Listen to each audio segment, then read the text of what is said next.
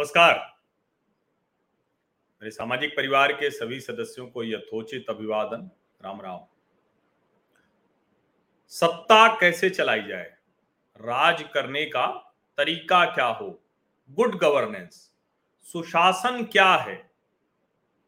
और इन सबको अगर एक वाक्य में परिभाषित करें तो वो यही कि सबको अपनी स्वतंत्रता हो लेकिन वो दूसरे की स्वतंत्रता में दखल नहीं दे। अगर सरकार जो भी है, जो लोकतंत्र में हमारे आपके मत से चुनी गई है, अगर यह बात वो सुनिश्चित कर दे तो आप कह सकते हैं कि राज करने का सबसे सुंदर तरीका, सबसे बेहतर तरीका यही है। अब उसमें ज़ाहिर है कि अलग अलग तरह से जब हम देखते हैं, और ये सोचने, समझने की कोशिश करते हैं कि क्या ऐसा कोई उदाहरण जो राज्य सरकारें हैं वो दे पा रही हैं क्या? क्या सबके लिए एक बराबर नियम कानून है क्या? क्या जो हमने भारत की सरकार चुनी वो ये कर रही हैं क्या?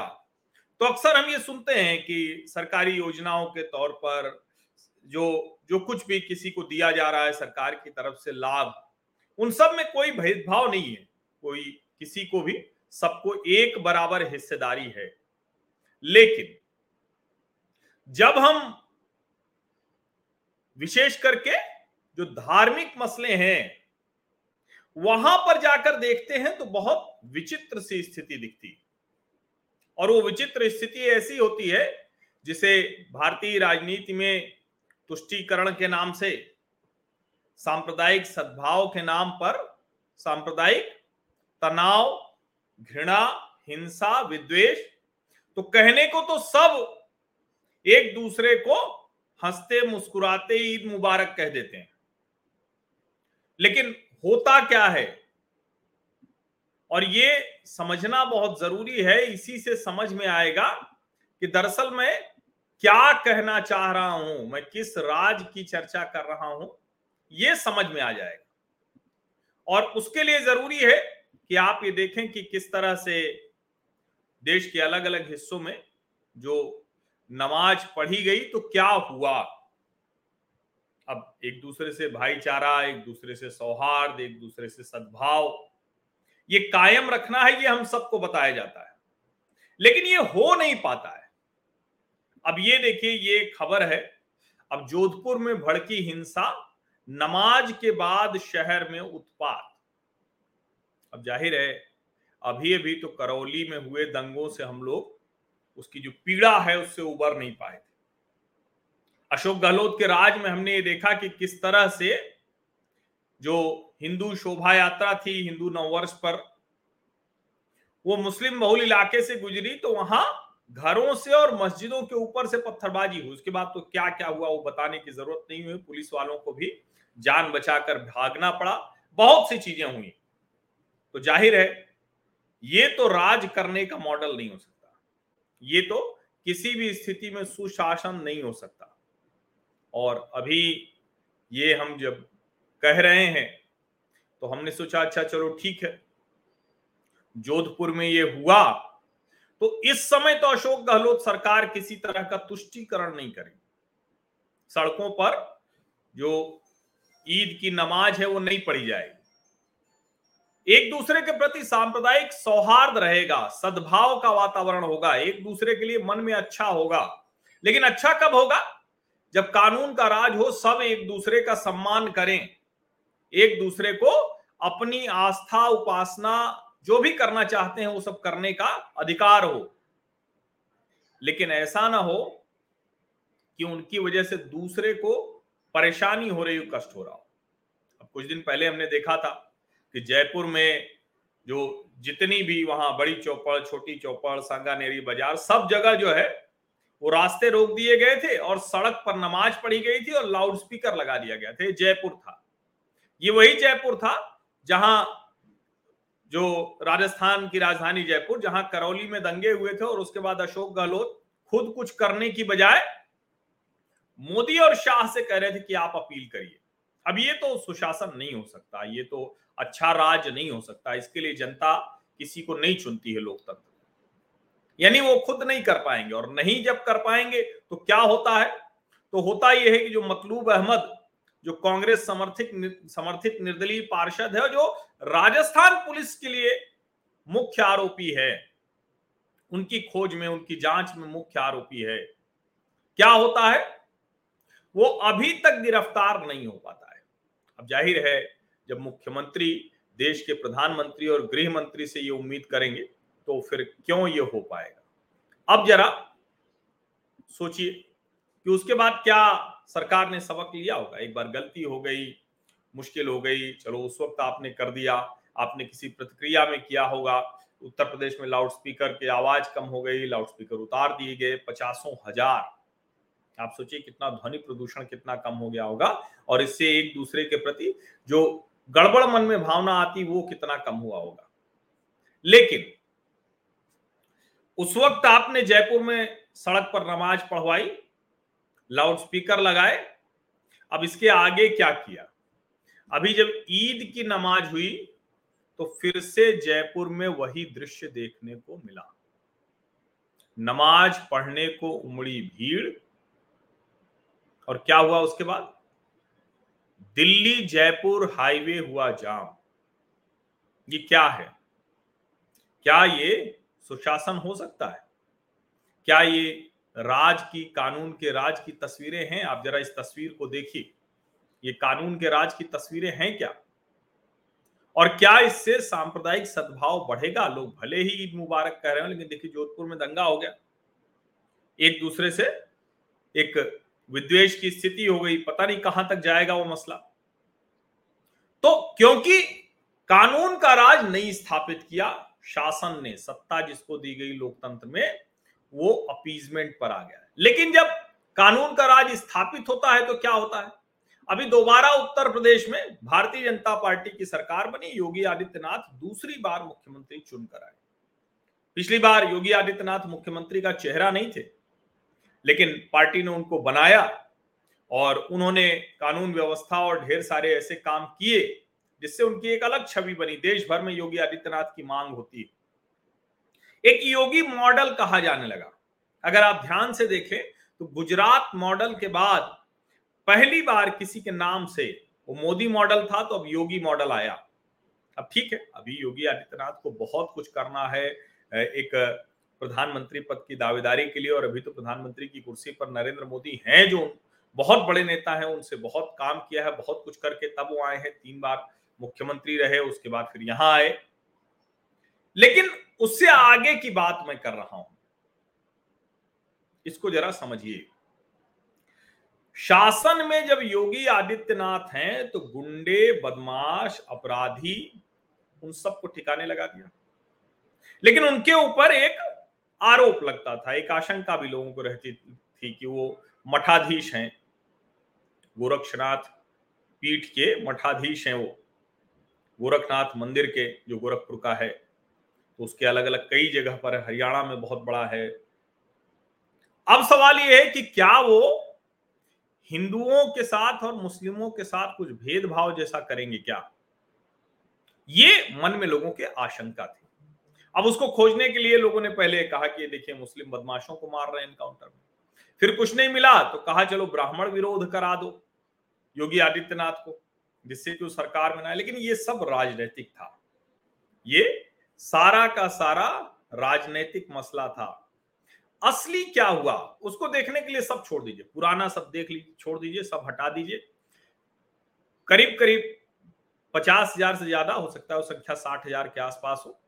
इतने लाउड स्पीकर उतारे गए, इतनों का वो जो आवाज़ थी वो कम कराया गया और सबने सहमति से किया, कहीं से भी कोई विरोध का स्वर नहीं। और जब हिंदू नववर्ष, रामनवमी और हनुमान जयंती के दौरान देश के अलग अलग राज्यों में चाहे जिसकी सरकार हो, वहाँ दंगों की स्थिति बन रही थी तो योगी राज में 800 से ज़्यादा शोभा यात्राएँ निकाली गई। यानी अगर हम उसको जिलों के लिहाज से कहें तो हर ज़िले में 10 से ज़्यादा का औसत बैठता है। उसके बावजूद कहीं कोई ऐसी जो खराब लगे वो घटना नहीं हुई। तो अब क्या होगा? सामाजिक, सांप्रदायिक सौहार्द, सद्भाव तो इसी से बढ़ेगा। और उसके बीच में अभी ईद पर उत्तर प्रदेश से ये खबर है।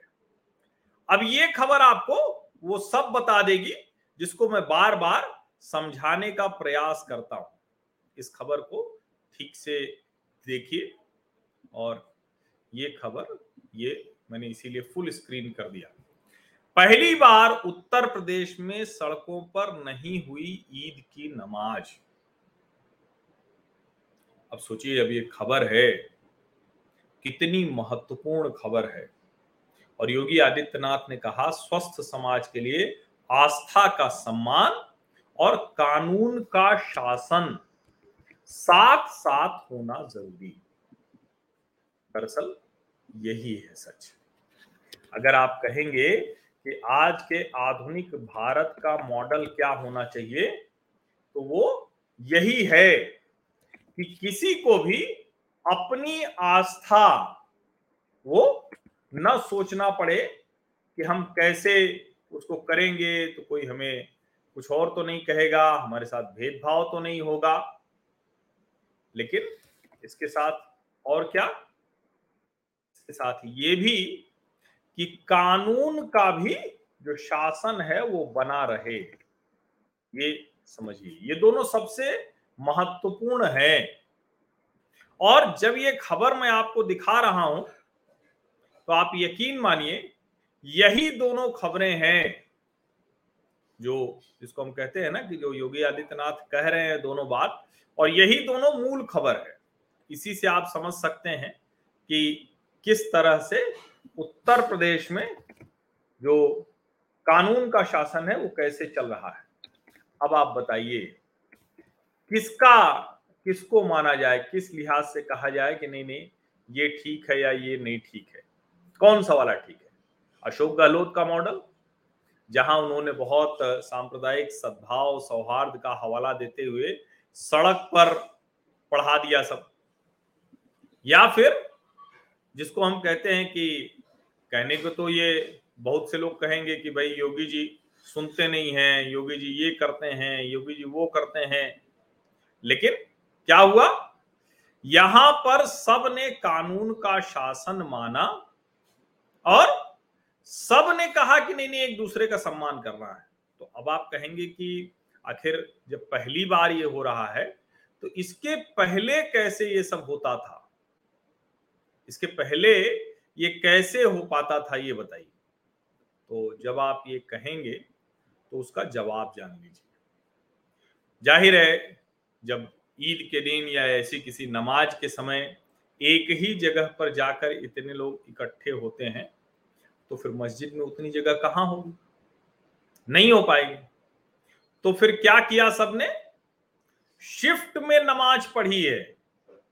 उत्तर प्रदेश ने सुशासन का, सामाजिक, सांप्रदायिक सौहार्द का इतना सुंदर उदाहरण पेश किया है, प्रस्तुत किया है योगी आदित्यनाथ के शासन में।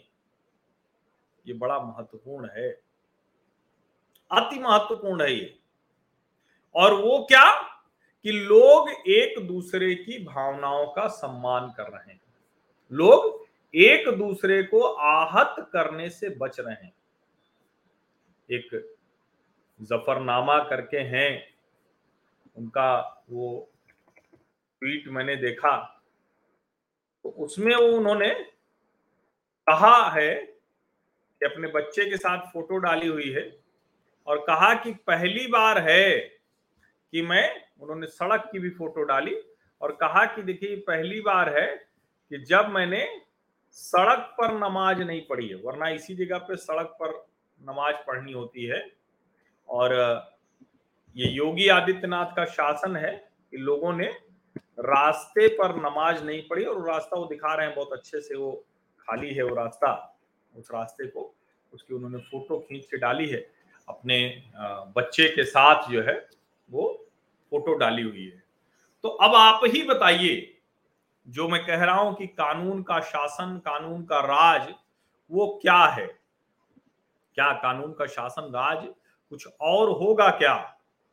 इसीलिए ये बात समझना ज़रूरी है, समझाना ज़रूरी है।